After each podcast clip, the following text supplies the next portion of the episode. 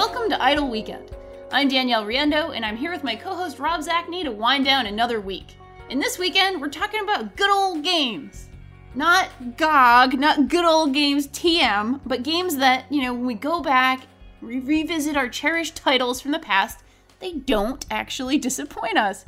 So, Rob, I know you've been going back into the old, beloved uh, treasure chest of, of some of your, your your favorite games, and you've been like, hey, you know what? This actually plays really well. Yeah, I, I, I think with a lot of older games, particularly the, those from like the '90s, right? Yeah. I don't know. It's it's like the opposite of rose-colored glasses, where it's like you just expect something to be dated. It's like jank colored And- glasses for games, like janky Yeah. jank vision. Exactly, exactly. They're like adding more compression than that was actually there. Uh, you know, the you're remembering a much like clunkier interface with bigger buttons than than than you actually had. Uh, and so this week, uh, for for some work related reasons, I've been going back and, and playing a little bit of Alpha Centauri, oh, nice. and that's the um the sci-fi civilization game basically on the heels of Civilization Two. Uh, Firaxis made Alpha Centauri, and it was and is one of my favorite games of all time. But this is the first I've been back to it in about like eh, probably like five years, Oh, nice. four or five years, and so going back to it, I was thinking like. Oh man, like I'll bet you this. I'll bet you this doesn't hold up anymore. You know, but it, like I know it has this this this massive like place in my heart. Like I'm very emotionally attached to the game, but I'm sure this is not something I, you know, I would I would still play that much today. And I fired it up and immediately like sort of lost myself to multiple like you know hour hour and a half sessions um, as I started playing this thing, which is hard for me to do at this point in my life. But I was just really taken aback by how well it did work Yeah. and how few allowances I did have to make for when it was made. Like, and this doesn't happen that often. Like a few years ago, I went back and I played the original XCOM, Mm-hmm. and I found that incredibly difficult to play. Now, admittedly, that's a much older game, significantly older uh, than than Alpha Centauri, uh, particularly the technological changes that happened between those two games. But you know, it, it's it's kind of a telling comparison uh, for me, where XCOM is this game that is remembered uh, very very fondly, and has a reputation for being kind of evergreen. You go back and play it, yeah, there's a lot of things that that really like get between you and that experience. Alpha Centauri, I was just I was surprised like how instantly like readable and playable it was. That's really really good to hear. So so did you have any specific like kind of great experience like oh I yeah this is what I this is what this game is you know is it like you know you were playing and it was familiar and then you're like oh yes and then this happened and then this happened and oh yeah that's that Alpha Centauri that I remember. Uh, yeah, I had sort of the quintessential run in my first game. I talked a little bit about this on on Twitter during the week. Um, so there's there's probably one really infamous character in Alpha Centauri, and that's Sister Miriam Godwinson. Uh, which I mean, okay, it's a little on the nose. Sure. Uh, Godwinson, Godwinson. is the head of the religious uh, zealot faction Mm. and she's sort of renowned for being an aggressive like basically terrorist like Sure. her her people like immediately land on alpha centauri and basically create like a mega church that kills people Gotcha. is is kind of how they roll. Um, but what was hilarious is I'm playing this game, and it's the first game I've played in years, and I've got a few cities down, and I've got this one city on the coast, and out of the blue, a warship and a transport from Sister Miriam appear off the coast, Oh. and the comlink opens, and she's immediately like, "Hey, it's good to see you." give me this technology or I'm going to exterminate you. Hmm. and I was like, eh, I don't think I'm going to do it. I mean that that sounds like a a few of the folks I've I've met in my life who who maybe were Oh. were sisters who were my teachers. So I I get that. I get it. Yeah. Yeah. No, for sure.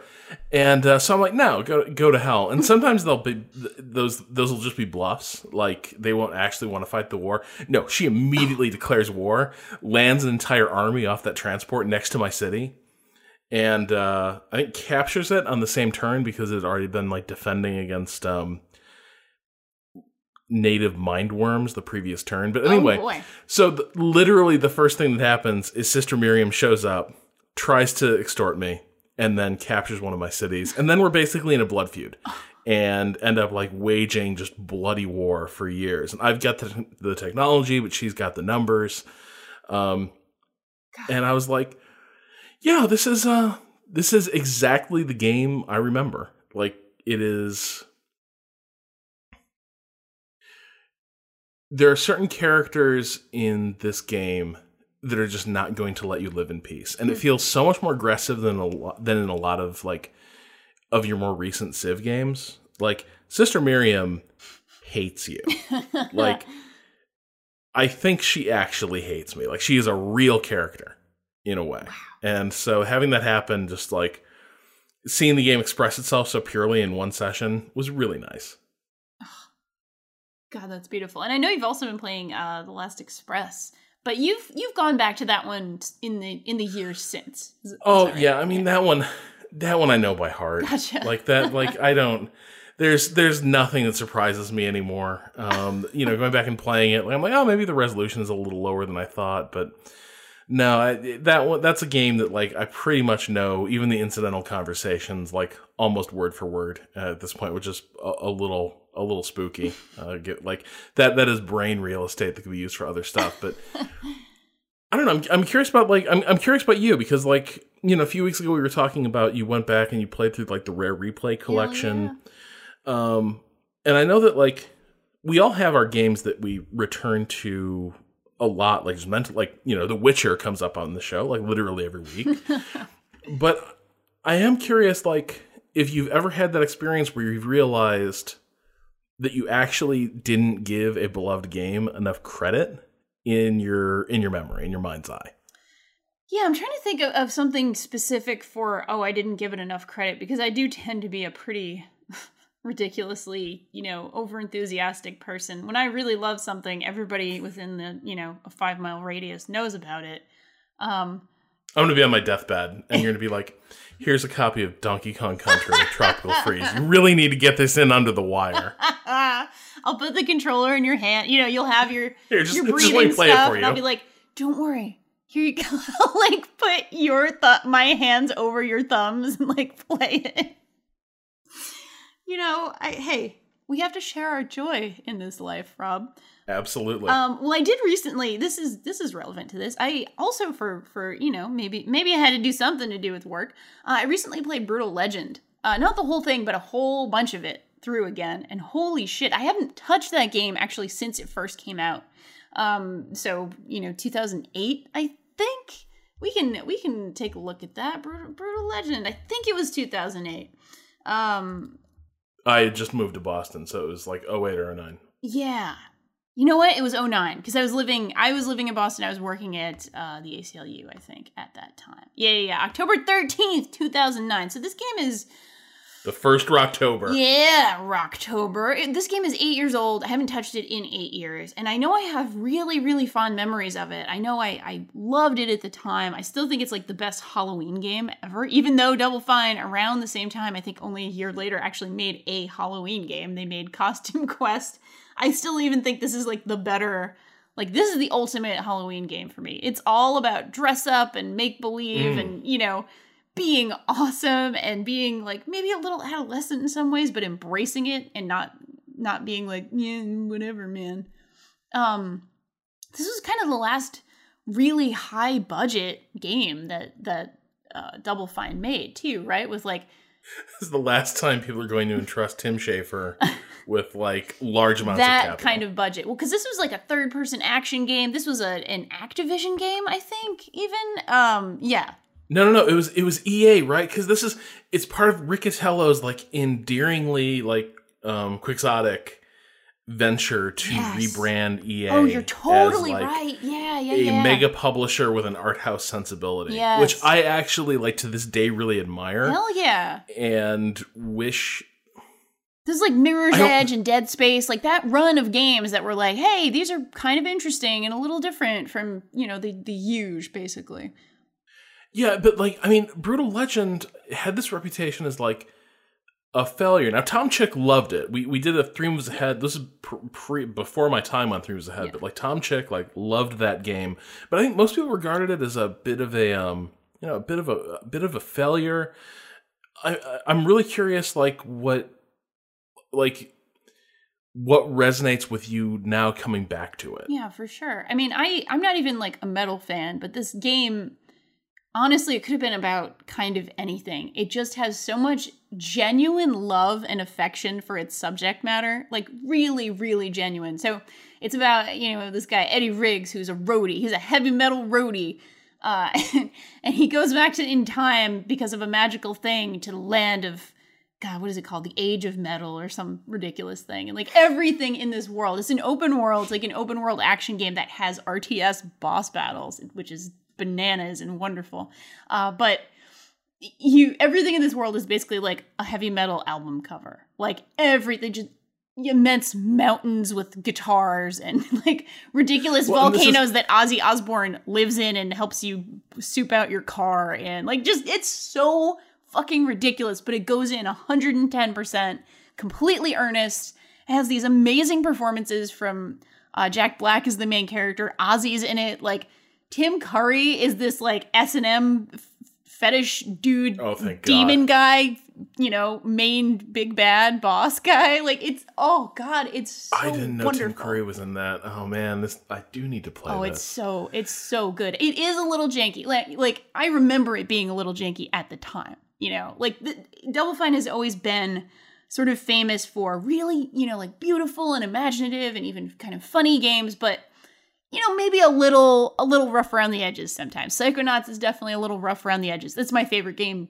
ever, but it's you know I can acknowledge that like yeah there's some there's some weird hitboxes in that game things like that. Uh, And this definitely has a little bit of that as well.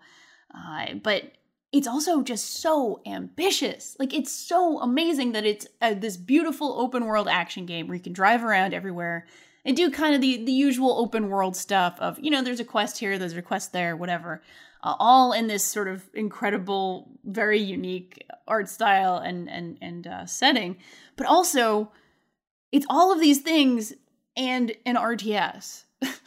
like with all the units being things that are that are sort of uh, co-opted from from the world of bands and stages and heavy metal like oh you know you got your headbanger guys and they are the are the sort of infantry right? You've got your like razor girls with their pointy guitars and they're kind of like a more specialized infantry right? There, there are the i forget what the the unit is called but there's like the other roadie guys and they set up they set up equipment sneakily. Basically, they're like setting bombs behind enemy lines, but it's of course they're like sneaky guys in leather jackets that are setting off giant speaker shaped bombs. Like it's just amazing. Um I god, I love this game so so much. It it has the kind of vision and the kind of like I said earlier, love for its subject matter behind it that is just infectious. Even if it's not I don't this could have been I don't know, a game about sailing in the world of sailing, you know, whatever. I something I, I, I don't necessarily have familiarity with, but because it was done with this kind of, of humor and love, it's it's oh I could recommend it to anyone.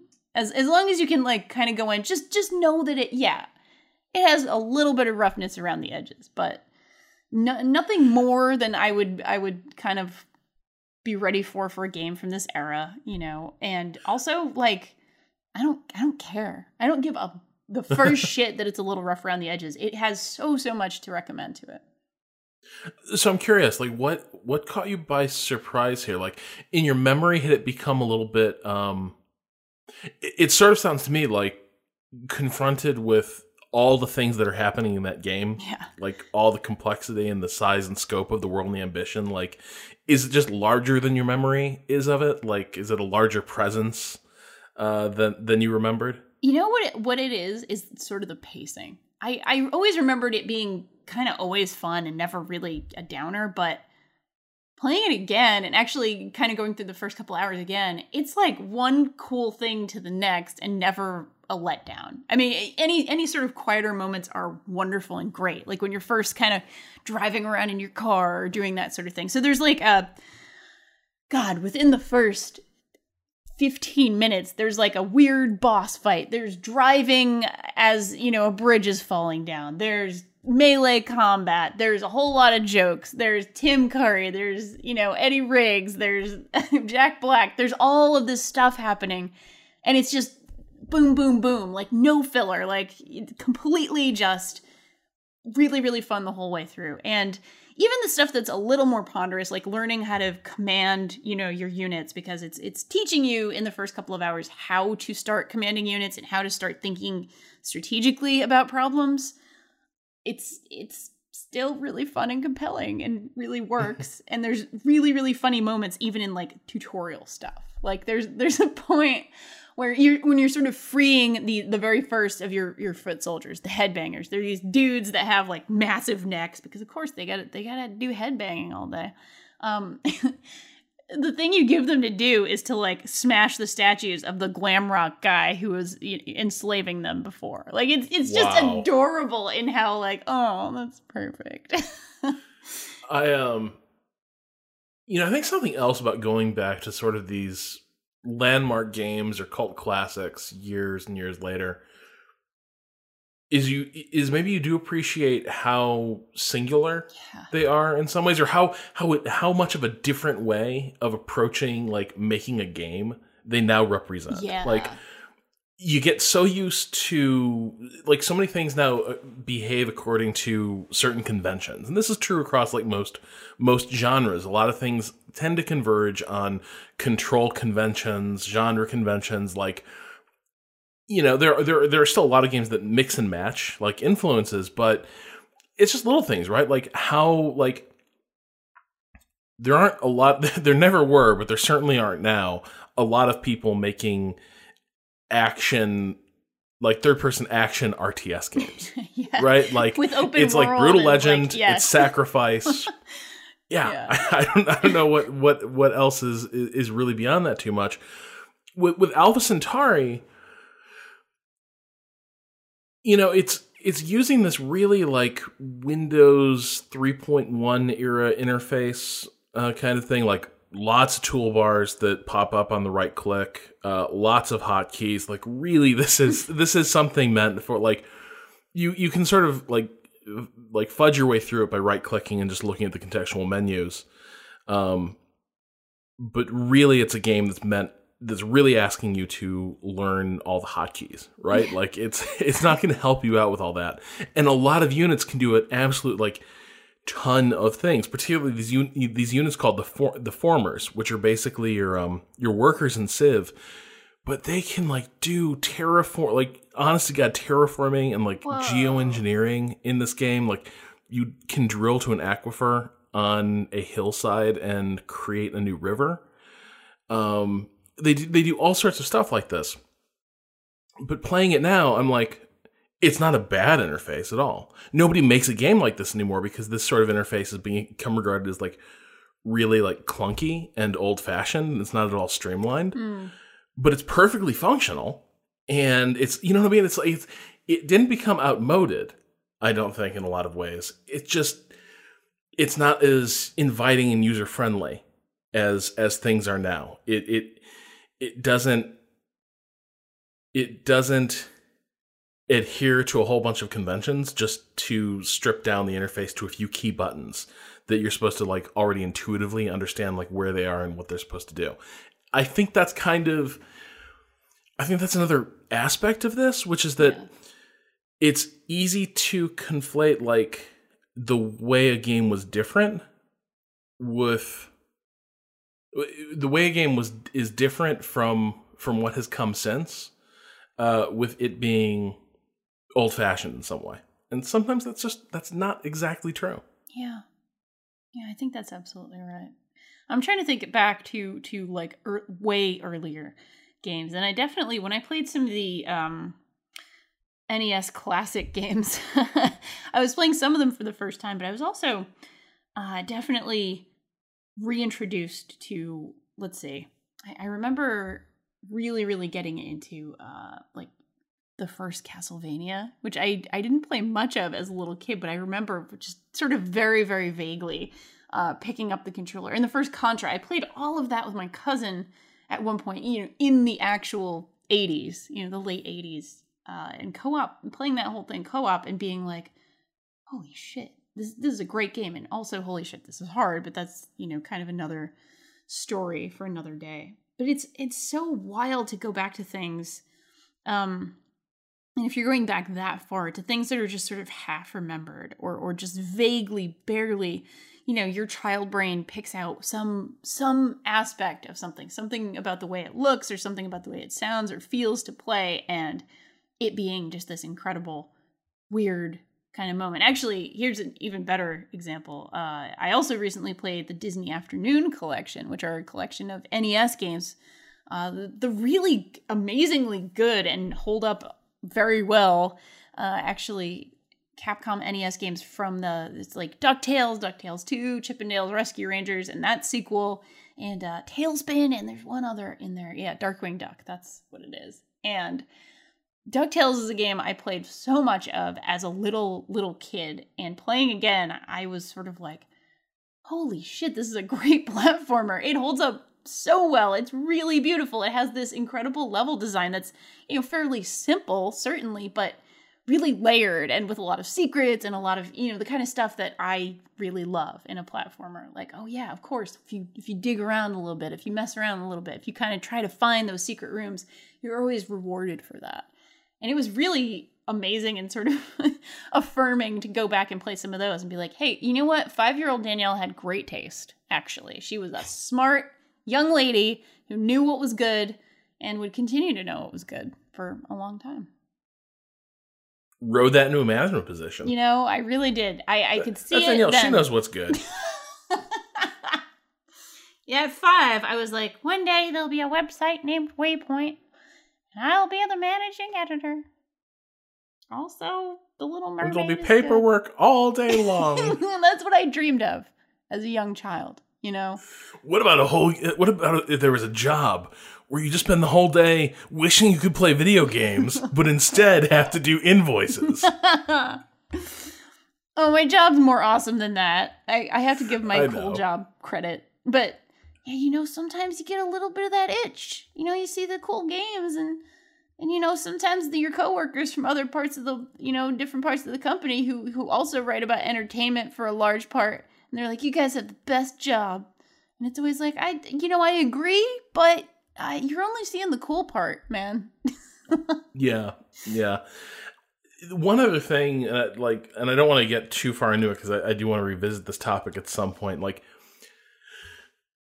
we uh remember when we went back and played System Shock? Oh God! like OG System Shock last year, like prepping for the show, and I don't think we ever ran that I don't think we did either. because it was such a different vision for what uh like this show could be, and I don't think we quite nailed it, but. Uh, I, I do want to take another stab at that topic, but the thing that really surprised me there is like System Shock is old as hell. Yeah, Like- 1994, I think. Might even be three. Holy shit! It's an old ass game. Yeah, and it feels like like it, it it's behaving according to according to like no design conventions that you're familiar with right like there's all sorts of weird movement commands um Yeah. like it's basically trying to imagine the body in the space of the game and i think you control like with your number pad or like page up and down like there's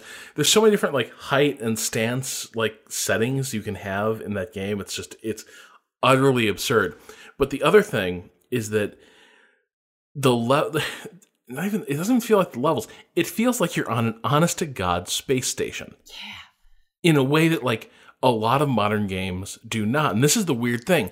Because like things were so much more primitive then and like you could just like probably like I'm I'm I'm imagining I I I was not a game developer in the 90s. I was a child. But I'm sure somebody can speak to this a little more um a little more eloquently, but because like the fidelity is so low, you can just kind of slap textures down, Yeah. right? For for mile after mile to create like your space the space station. You don't have to like handcraft everything quite so much. Right. And playing System Shock with you like last year, what stunned me was like, oh, this experience hasn't been really replicated, and therefore it hasn't really been surpassed. Like they basically like imagined an entire space station. And then a whole lot of game mechanics that you would like find useful in that in that cyberpunk space station, including utterly crazy like on rail 3D shooter stuff in, in, in cyberspace. Like yeah. it's it's it's nuttiness all the way down. But it was really kind of humbling to go back and play a game like that and realize like, oh, there's some trade-offs that we've made that have taken a game like this further and further away from us. Yeah. Like the space station's never going to be as big as it is in this game, right? It's never going to be as complicated or like interlinked as it is in this game. God.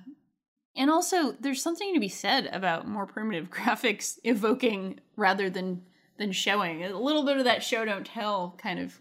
Uh, well, maybe show don't tell isn't the right way to say this, but there's something I really appreciate about crappy old textures that just kind of Mhm.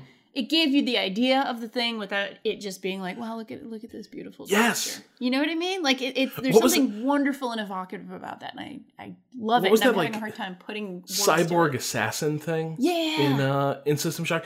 Like that is just you're right. That is just the suggestion of a thing. It's a shitty little sprite.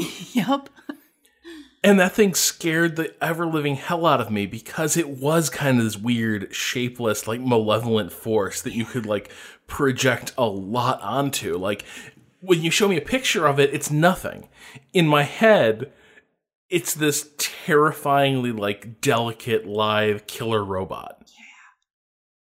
Yeah. But I've I've been playing. This isn't exactly that, but I've been playing a, a modern game that that actually evokes a little of that called Strafe, which is a first person shooter that's made to look like it was made in the early 90s and with those crappy terrible textures and I love it so much.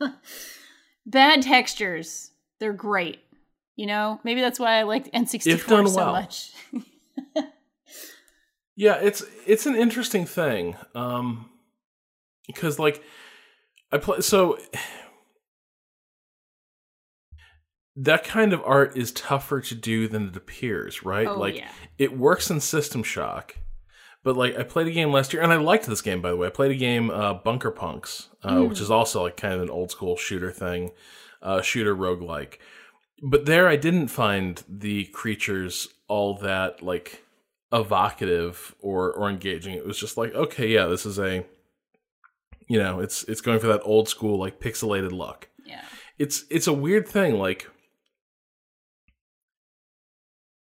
finding that sweet spot where the limitations of the medium actually start working to your benefit Yeah. versus you're just kind of artificially like embracing something archaic, right? you're like it's it's sort of nostalgic kitsch. Yeah, I yeah, I agree. It, it takes like a real dedication to art direction, and like it's, somebody has to really know what they're doing to make that look good. But when it is done well, it is so beautiful, and I prefer it honestly to really, you know, what what other folks might call like you know more photorealistic or more more beautiful or more ambitious or or whatever types of looks and feels. Man, talking about System Shock has made me really keen to just buy Prey tonight. Oh, I think you Should I should I buy Prey? Is Yes. that is that a Rob game? You should. I think you'll enjoy it quite a bit, even though I'm I'm a little spoiled by the by by the the, lack of uh, shotgun. yeah. But apparently there is one actually early in the game, and I just need to look for it a little harder. But while I'm looking for that shotgun, Rob, I think we should we should uh, talk about our weekend correspondence. I think we should read some letters, some physical letters that have come in. Sounds like a plan. Yeah. All right, so this first one comes from Dominic in Melbourne, Australia. Dominic writes, "Hey R&D, You sure brought back memories flying back mentioning the Tex Murphy games on last week's episode. I was a huge fan of these games as a teenager, so much so that when the uh, newer sequel came to Kickstarter, my 30 year old self had no problem spending more money on a game than I've ever spent. What I want to talk about are a couple of points that Rob touched on.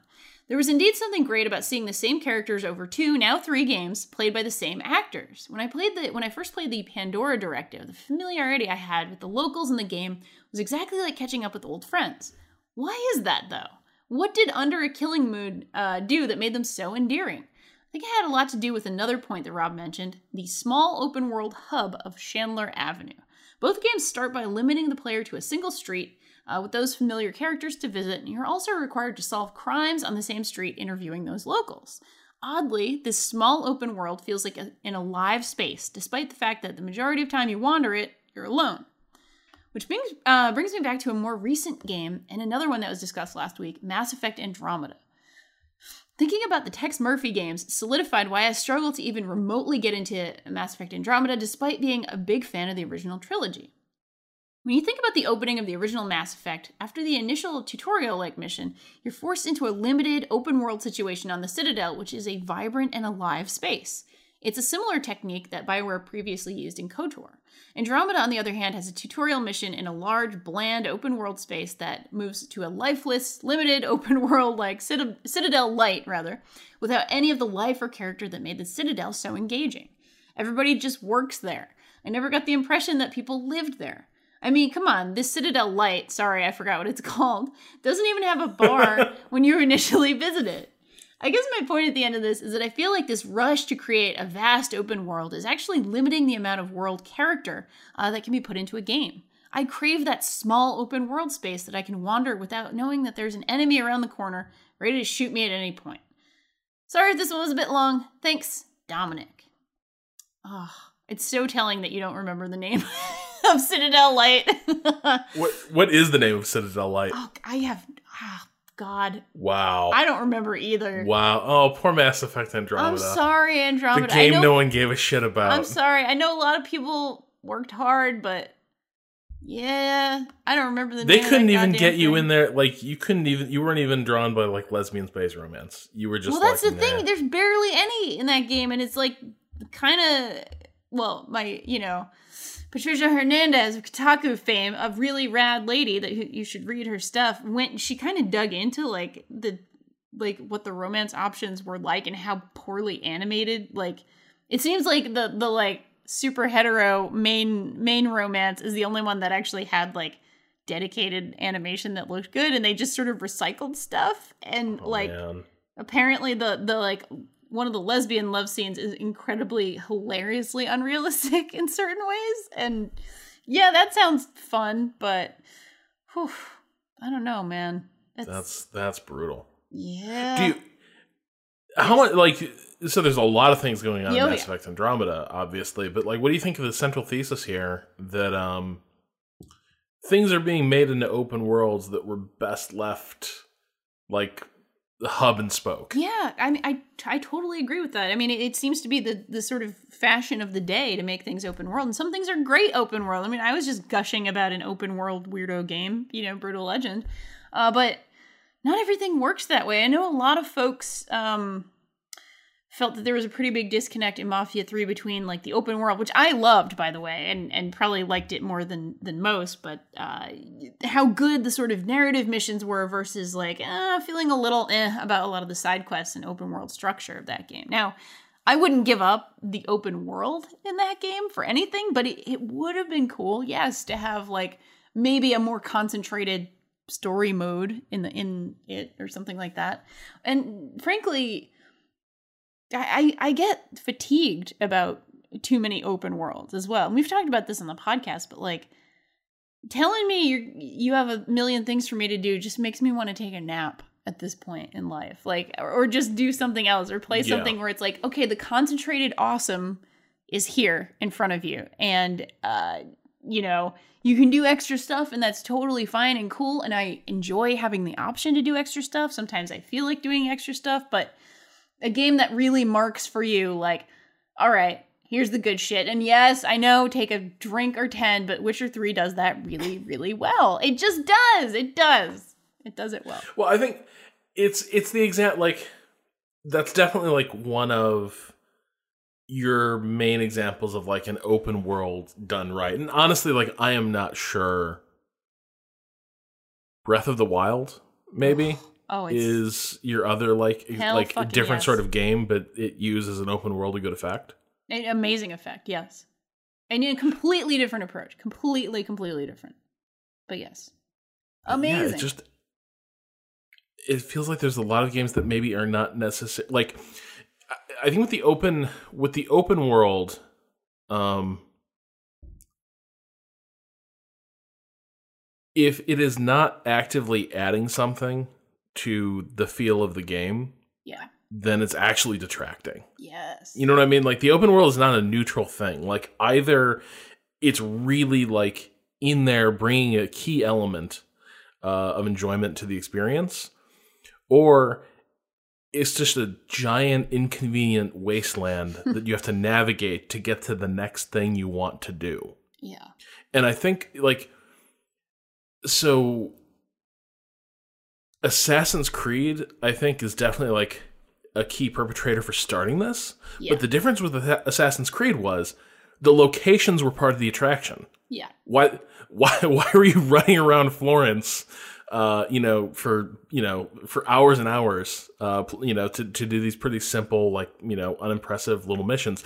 It's because you were running around in Renaissance Florence. Yeah. That was the point. Exactly.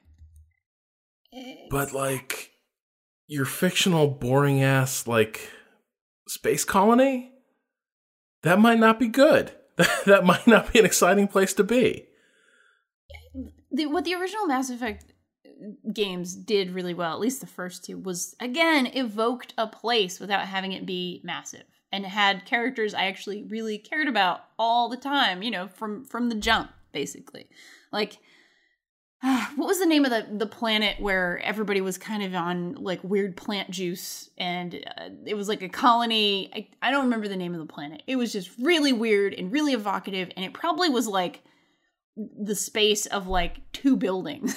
Wait, it was a really small colony in the very very first Mass Effect. In uh, like Okay. there's a plant lady and she is like poisoning all these colonists and brainwashing them to say like oh you have to love living here. It's so great. It was it was Yep, you know what? I have no idea what the name of the damn thing was. But I remember uh, I remember looking at it. I remember talking to these people. I remember the crazed look in their eyes. I remember them kind of being like something's not right, but you're going to have to figure it out, man. I don't know what it is. And it was like this mystery and it was a tiny space that effectively conveyed there's a colony here and it's small and it's on a vast planet and they're in trouble, man. Like it it did that without, you know, needing much, basically. Uh, so I, yeah, I, I totally agree uh, with with our, dear reader here that like sometimes when uh, the occasion calls for it, doing more with less in, in that way is is absolutely the more effective way of telling a story or or presenting a world or and presenting an interesting place to be in. Well, I think something else that these small spaces can do is they let, they can let you write things that are really specific. Yeah. uh, that like you know the player is going to overhear. So like in your typical open world game, the Assassin's Creed games are guilty as hell of this, but you you see it in a lot of places. You'll be able, to overhear conversations. Uh, and God, Mafia did this too, and it was even worse. Mafia. Yeah. Uh, you'll you'll overhear conversations, but they're conversations about nothing because nobody ever expected you to be standing there listening for the like to this particular snatch of dialogue. So it's just going to be like banal conversation that that you're going to hear. It's an entire world full of people who don't really have anything meaningful to say that's like specific to the world or you or uh, or, or the place. yeah. Kirk Hamilton wrote a little bit too about how eerie it gets when these conversations try to um, be relevant to you specifically in the player, right? In, in his like amazing uh, L.A. Noire review from Yes. years and years ago, where the entire world is acutely aware that you are Cole, uh, Cole Phelps, and everywhere you go, people are like, "That's the disgraced detective, Cole Phelps," and it's this like creepy like pod people experience uh, that just makes this like lovingly and accurately recreated 1940s Los Angeles Yes. into basically the Twilight Zone. totally. And what you've got in a game like Under a Killing Moon or uh, or like the original Mass Effect is you'll go to a place and you'll hear things that are specific to a character or that location that sort of do the same thing as that like crude art that you find in like System Shock, right? Yeah. Where it's like it invites your imagination to fill in something behind that. So, you know, if you go down to what was it, the, the wards yeah. in uh in in the Citadel, that place didn't look slummy at all. Like everyone's like, oh, it's it's down in the wards. It was like, no, it was a sci-fi broom closet. Pretty like much. what does what does poverty look like in in the far future? Uh probably a lot of like discarded electronic gadgets and clean floors. Good. sounds sounds Yeah. perfect. Uh, but you'll but you'll hear people like having conversations that will only like fire once, right? And it'll only happen in that place. Yeah. And that gives you a sense of like what's going on there. In Under Killing Moon, you go you walk down Chandler Avenue and the characters that you talk to, even though they never interact, they're all frozen in place. Like the diner guy is always going to be in the diner, the pawn shop guy is always going to be in the pawn shop. They make references to their relationships and the history of the neighborhood that then you fill in. You know what I mean? Like you invent the life of that street, even though the game doesn't show you any of it.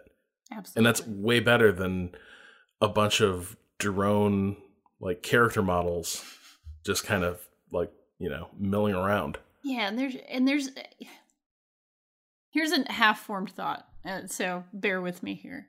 But there's got to be something about uh, the way our brains work with familiarity and and how that uh, just impacts us so much more than say there's even even given hey the same exact quality of the models and the art or whatever. Is it i imagine it would be more interesting and it would impact me more if there were 10 character models in a smaller space and i and i actually spend time with them and i actually hear what they're talking about than if there were 10,000 in a much bigger space and i'm never going to look or see 99% of them. Like there's something about that specificity that i think sticks in our brains a little bit more and and just makes things a little more memorable and and better. And hey not always better. Maybe there are games and there are experiences that you want to feel anonymous and you want to feel that sort of crushing weight of the world. You know that that makes sense too but it's a very deliberate uh, design choice and it should always be a very deliberate design choice. Yeah, absolutely not a default. yeah. Yeah. Um, our next email comes from our old friend John Renish. all right Hello, RZ and DR. Recently, I've been enjoying Persona 5 with my partner, who commented on a peculiar difference in my behavior compared to the multiple of other games that we share. You see, when playing Persona games, I play with a walkthrough. hmm Yeah.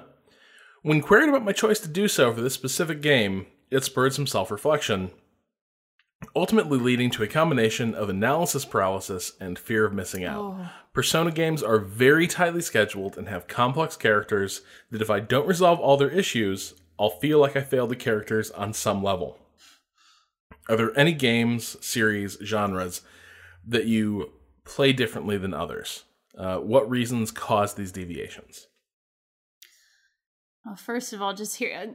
Uh, so Patricia is like 110. No, uh, whatever. She's like more than 90 hours into Persona 5, and I've watched a massive chunk of it, and that game gives me analysis paralysis just watching her play it. So I I sympathize first of all with with, with John here. Um, yeah, I I uh I have a weird I get weird like performance anxiety about certain types of games, uh, and especially if like you you you stream a lot and that's a, a part of your game playing experience that definitely starts to impact things. So, um, any any genre that I am you know I think of myself as being at, at least somewhat competent at, I get like serious performance anxiety. Like oh shit, I'm gonna be playing a platformer in front of people and they'll be able to see whether my Donkey Kong Country skills are really up to par because you know I know that nobody on Earth actually gives a fuck, but I do. So it it sort of It's a point of pride. that. Yeah, it, it You're, it you're the Danky Kang. I'm the like, Danky expert. Kang, exactly. Danky Kang Riendeau. That's my name. Changed it legally. No, I, I didn't, but you know. Uh, so that's part of it. I also get like performance anxiety around, and this is a weirdly specific thing that is maybe not like a genre or anything, but I used to get like serious anxiety going to E3 and having to play like, you know, the type of game I didn't play a ton of. Not that I like never play first person shooters, I certainly do, but um, if I was going to be playing in front of like, especially a bunch of like male journalists, and I and I had to be like, okay, uh, I'm the only girl here, especially like a few years ago before there were a ton of women writing about games full time. Uh, I would get seriously like, oh Christ, like, um, I'm gonna, I Can't don't want to fuck up down.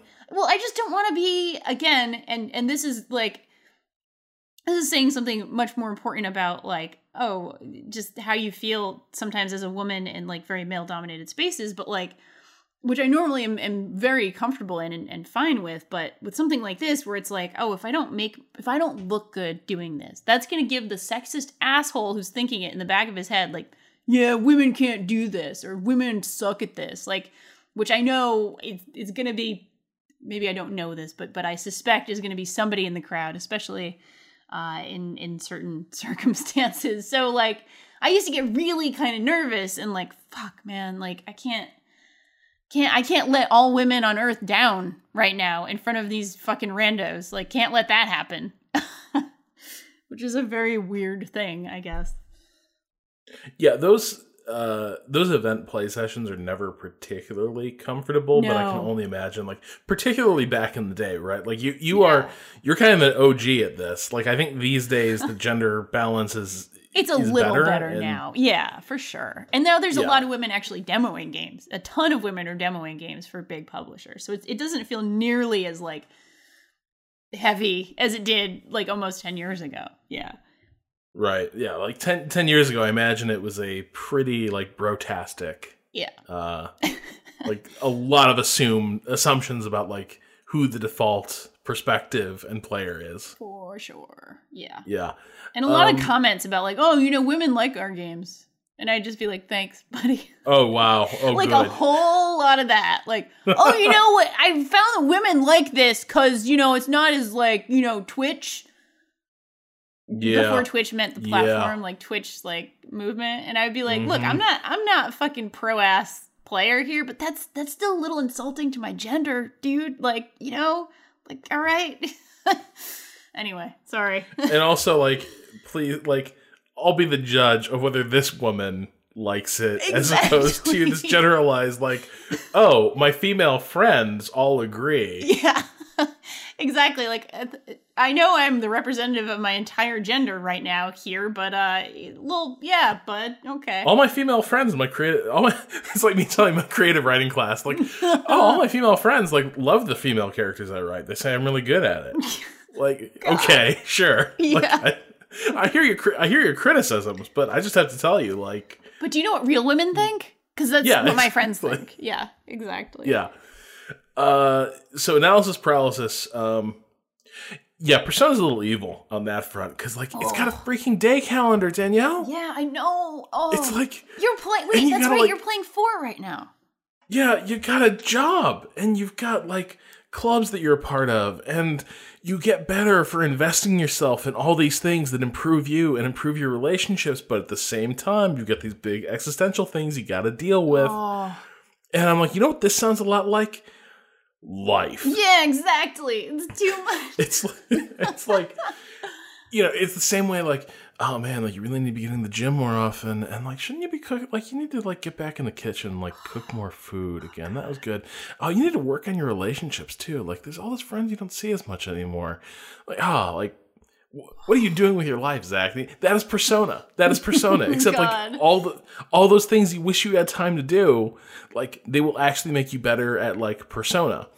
And then the dark irony, of course, is that Persona is a 150 hour game, God, I so it's like Oh god. in the time in the time you play Persona, you could have had so many other experiences. Uh, but yeah, that's definitely a um, that's definitely one one game.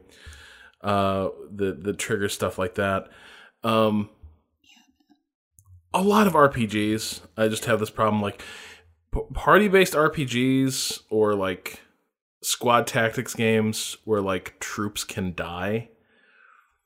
That's just tough, man. It is it is a hard thing for me to just like have that happen. I wrote a little bit about it on, on Waypoint this week. Like Yeah. I was playing um, Dawn of War three, and that game is all about just like cutting our losses and sacrificing soldiers in droves, and that's just not like me. Yeah. And it's a bit of a problem because some games, like specifically, are about like making those calculations and knowing who to sacrifice. And there I am being like, leave no man behind. We're going back. Yeah. I, I can't fault you for that because you know I would be like, no, because he's just got a broken arm. I can fix that. Like, no, no, just give me a second. Let me just splint it. We're gonna be all right. He's gonna be fine. He's gonna be good to go. All right. like, I I get that. Holy shit, I get that. Man, games are. Should we go ahead to projects? games are games are hard. All right, we've got one more letter here from Warren, and Warren asks, "Hey R and D, I was listening to your most recent episode involving media with deeply problematic elements, and I wanted to share my experience. By far, my favorite movie of all time from the moment I saw it is Cloud Atlas. As far as I'm concerned, it's the most deeply satisfying and enjoyable movie I've ever seen on almost every level. Almost. Because for some unfathomable reason, the Wachowskis decided to use makeup and prosthetics to make white actors, quote, look Asian, unquote, for the future Seoul segments. And they don't even remotely succeed at that dubious goal. I know the only reason I can compartmentalize and look past this is because I'm white, but my partner is Taiwanese. I've never dared suggest we watch it together, and I know I never will, because I could never expect a socially conscious Asian person uh, like them to watch the movie and feel anything but rage. So, regardless of how much I love the movie, I hate the Wachowskis for making a movie that I love so much but could never ever watch with my partner. How do you two navigate situations where you're really into something but you know your partner isn't or wouldn't be? Cheers and love the podcast, Warren. Well, I don't watch it with them. Yeah, That's like if like if my partner's not not into something, like it's just not happening. Yeah. Like there was a point early in the relationship where I would definitely try to do that. No, I love this thing, but we must love it together, or we mm. don't love each other. yeah, You know, after a certain point, like a you accept different people, yeah, and b do you really want to possibly piss off your partner at the very least use up some relationship currency to make someone endure a piece of entertainment they don't want to yeah. You no, yeah. I feel like first do no harm is like a, Yeah. a really good, uh, you know, kind of thing uh, as a general principle. You know, okay.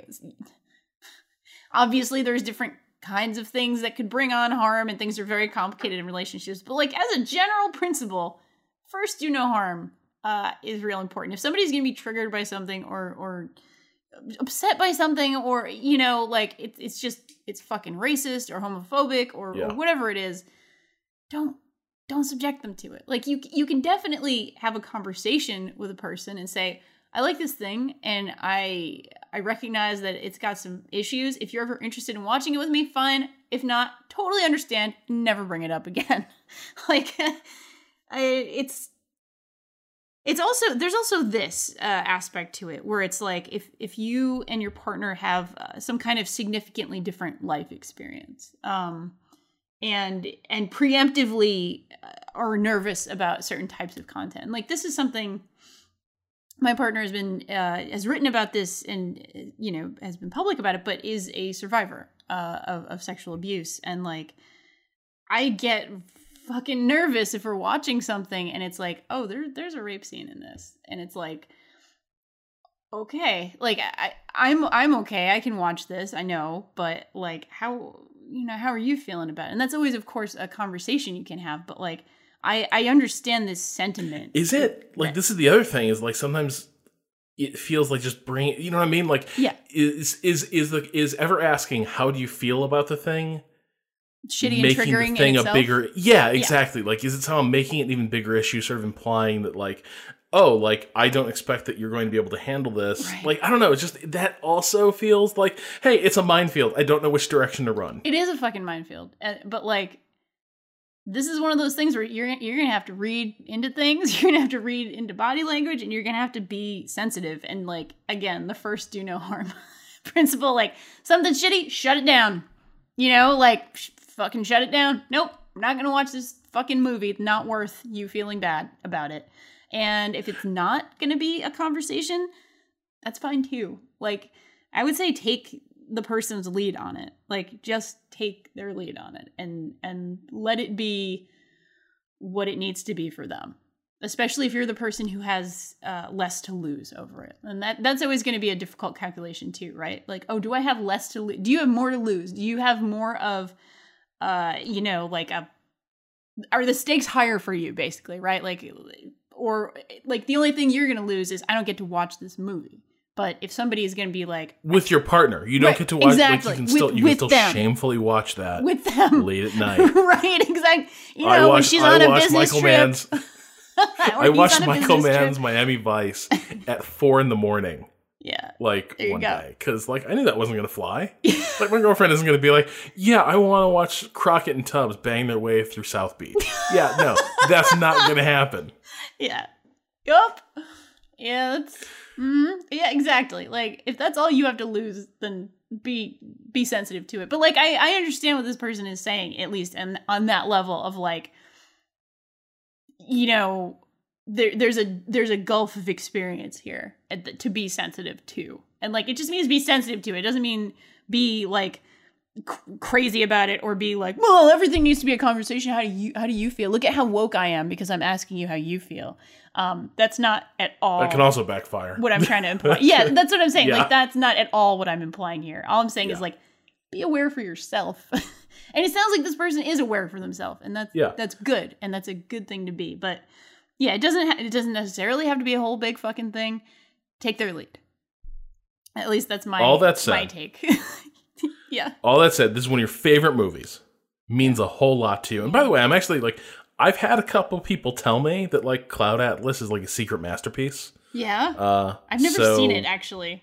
And I like I, the no, you're right. It really, really freaking weird. yeah. Um, I liked, I've liked two of, I liked two of the Matrix movies. Uh, I don't know if that's that's the extent of my relationship with the Wachowskis, but this movie means a lot to you.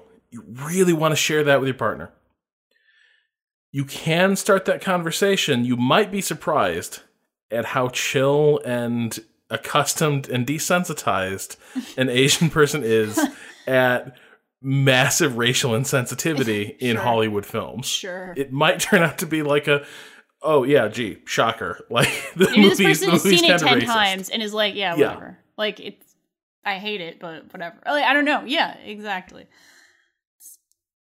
God, I remember uh weirdly, and this is like super just only relevant to this incredibly specific thing. But my ex is a Taiwanese American woman, and uh, we played LA Noire together, and we're so it was her favorite game of all time. She loved everything about that game. We bought three copies of that game because it one of the discs got scratched in my cross country move for me to go out and, and live with her for a few years.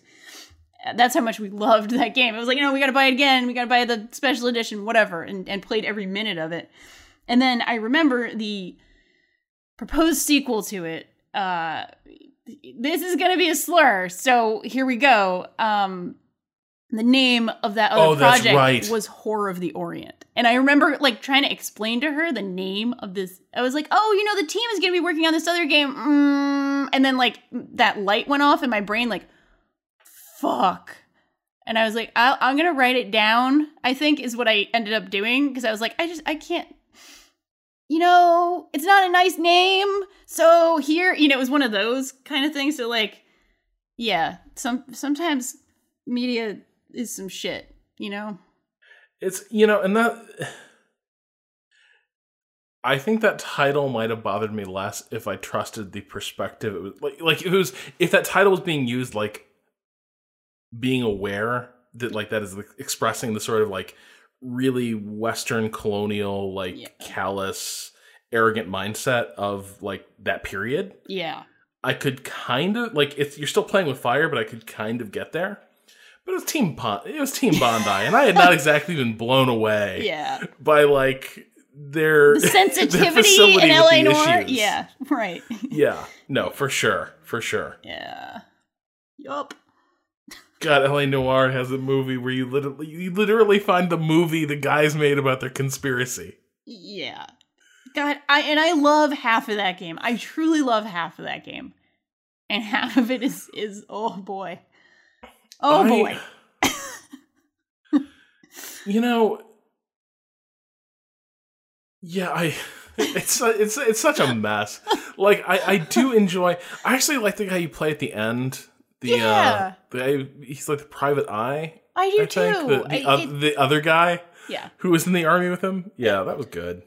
There's so many good the, the highs are very high in that game. I genuinely think so. Like there are things about that game that and the the incredible world of that game is is oh god and the fact that you could there was a mode where you could just drive around i loved that i love that stuff you know um it just god and the mission about the boxer who threw the game and it was literally the reverse like it, they, they got something so hilariously crucial to what throwing a game means or throwing a match throwing a boxing match means like it was like betting the other way whatever it was it was like the wrong way it's not the way Oh, it actually works if you throw a sporting and that made it into the final game. I don't know how. God. Oh. Anyway, LA Noire. Uh this sure was uh, a fucking video game. Speaking of fucking video games and or other forms of entertainment, Rob, do you have a weekend project that you're working on?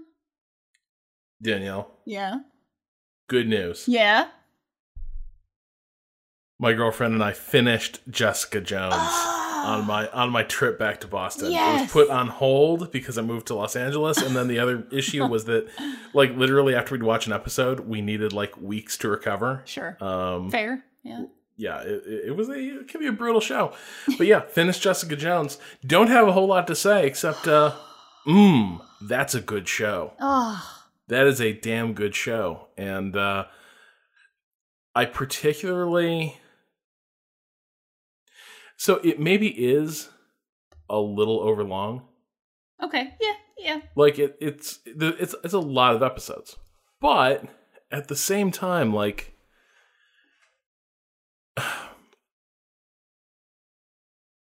as like feminist psycho horror, it is Mhm. so fucking good. Oh yes, and Um, and like- with that good noir private eye stuff just dripping on top a little bit there. Oh, The jazz score, oh, yeah, it is, Mm. and and it feels like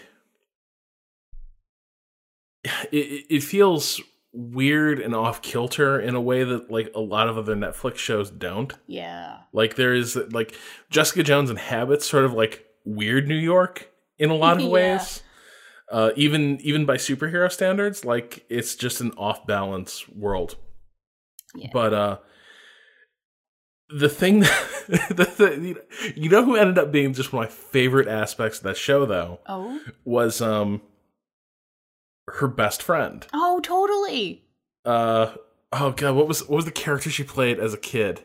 Um. oh, totally forgot. Hold on. Fuck. Um, because it, it leads up to this great, great reveal at the end where David Tennant realizes it's a case of mistaken identity, and he, he's he's like, "Oh no, it's just, it's just like Sandy or something like that." Uh, she's basically the Nickelodeon character. Yeah. Uh, but such a good character, and also. Okay, so yeah, this is the thing I want to single It out. was Patsy. Patsy. That's yes! right. Oh, it's Patsy. Yeah. Patsy. Yeah. And then when the army dude is like trying to get paid, the, the uh, shitty Captain America with the Yeah, Roy issues. yeah. Um, when his buddies are trying to basically haul him in, and they're like, "Look, we don't, we don't want to hurt Patsy." Uh, yeah, it's good. It's really good. But the thing that I really liked is one that was a very cool way of capturing another form of like abusive relationship Yeah. Uh, where like David Tennant represents sort of your like manipulative, uh, like abuser, Yeah. and this dude is more like your out of control rage issues turns into a different person. Exactly. Um, and having her having to having struggling to come to grips with that, right? Like she even to the end doesn't really believe he's a bad guy, and Jessica Jones is kind of like, uh, fuck Yeah. him, he's he's trash. yeah, fuck that dude. But yeah. But the other thing I really liked is that there's this trope in a lot of shows the person from the difficult family background, Yeah. right? Like they have issues with their parents. And in 90% of these shows, uh, and Burn Notice is one of your all time worst offenders here, but like 90% of these shows, it turns out that, oh no, your mom or dad or your sibling really did love you you misinterpreted something from the past, like they cared about you all along, and family is family, and you always got to be there for each other. And Jessica Jones fakes running in that direction Yeah. um, with with uh, with, with, the pat. Now I can't, not to remember Patsy. Uh, it fakes running in that direction with her friend, Yeah. and then the state, her mom, the, the stage mom, the Oh, sort of the uh, the mommy dearest uh, type character is revealed to just be an absolute garbage manipulative piece of shit. Yeah. And that really made me happy Yeah. because like I've got a number of friends who like come from like truly like broken families Yeah. uh, where there's like truly like there's people who are bad news on their side of the family tree. And so much of media goes for this like bullshit heartwarming fantasy that like, oh no, they're good and they'll always be there for you in the end. Which is like exactly why this stuff is so toxic and horrible and like painful for people because like on some level a lot of times it's easy to believe. You you trick yourself into thinking that that's that's how it is and that this will like turn around and be redeemed somehow. And I love that in Jessica Jones, it's this person is awful, and every time you give them a chance, they will turn it against you because that is who they are, and you need to accept that. And I actually really loved that plot beat. Hell yeah. And also the the sort of also strongly implied like yeah, your chosen family is better than your birth family sometimes. And Yeah. in terms of, you know, Jessica's ride or die for her. Like she she will be there for her and she will be there for Jessica. And it's like yeah, they're not like birth family or whatever, but they've decided to be good to each other and be there for each other. And that's more important sometimes. And that's like a really great kind of point. Like I dig that. Oh. Well, Rob, after after this week, I uh I'm going to have a game actually. And it's going to be the chillest game that you can possibly relax to. Take take a load off. You know, the world's on fire.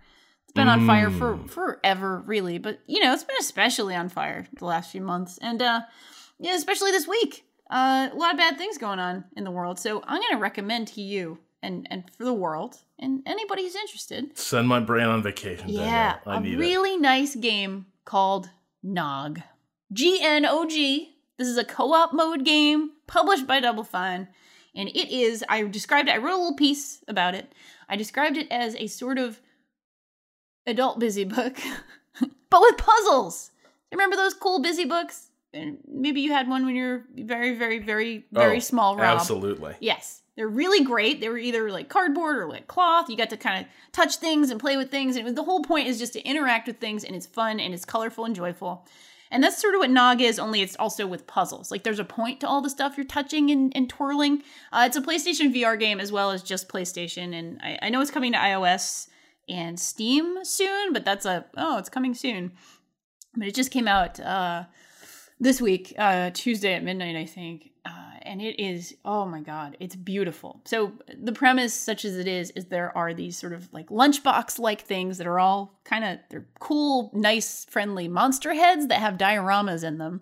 And you have to puzzle out what you need to interact with to make this diorama sing and do a dance number. And that's, that's it. it's just this really, really funky, nice looking, beautiful uh, just the music is amazing thing that you interact with and you do these just very light little puzzles like okay i can interact with this i can interact with this. Logically this would go here. Okay there's like a little code here. I can sort of break the little code. Uh, so it's engaging your brain more than just touching pretty things which you you you know as an adult maybe you need a little chemical help to get to that point. Uh, but you don't need that to enjoy this because there's there's some some logic puzzles there too uh, there's one level in this game, I will just say, that is basically a synthesizer. And it's inside this little synthesizer head. And there's a little DJ dude in it. And Austin and I actually played this Oh. this week uh, on on a stream at Waypoint, and uh, just just like figuring out what makes what kind of music and and what the little codes are and, and what you need to plug into where is is just a very simple, very beautiful joy. And I think that uh, sometimes it's really nice to just play a game that is purely about uh, that sort of thing, like purely about an aesthetic experience that is just fun and pleasant and and playful and relaxing. So, Gnog is my my pick for this weekend. At, while I finish Prey, basically. so yeah, I think uh, I think that's about it. Uh, and with that, time for us to head out and enjoy our weekends. This episode of Idle Weekend was produced by yours truly and hosted on the Idle Thumbs Network. You can learn more about Idle Weekend at idleweekend.net and send us questions for our weekend correspondence at questions at idleweekend.net. To keep up with the latest from us, follow us on Twitter at Idle Weekend. And we really do appreciate you lending an ear to us during this uh, wonderful time. And we appreciate it so, so much if you would take a second and, and go and like rate us on iTunes. We'd also really appreciate it if you would tell your friends, if you would tell your your wayward superhero siblings, if you would tell, you know, anybody that you thought might enjoy Idle Weekend about us. It means the universe to us. Word of mouth is pretty much how we share this uh, this show with you all and, and how it gets around. So if you could do that, we sure would enjoy that. So for Rob Zacny, this is Danielle Riendeau, wishing you the finest of idle weekends.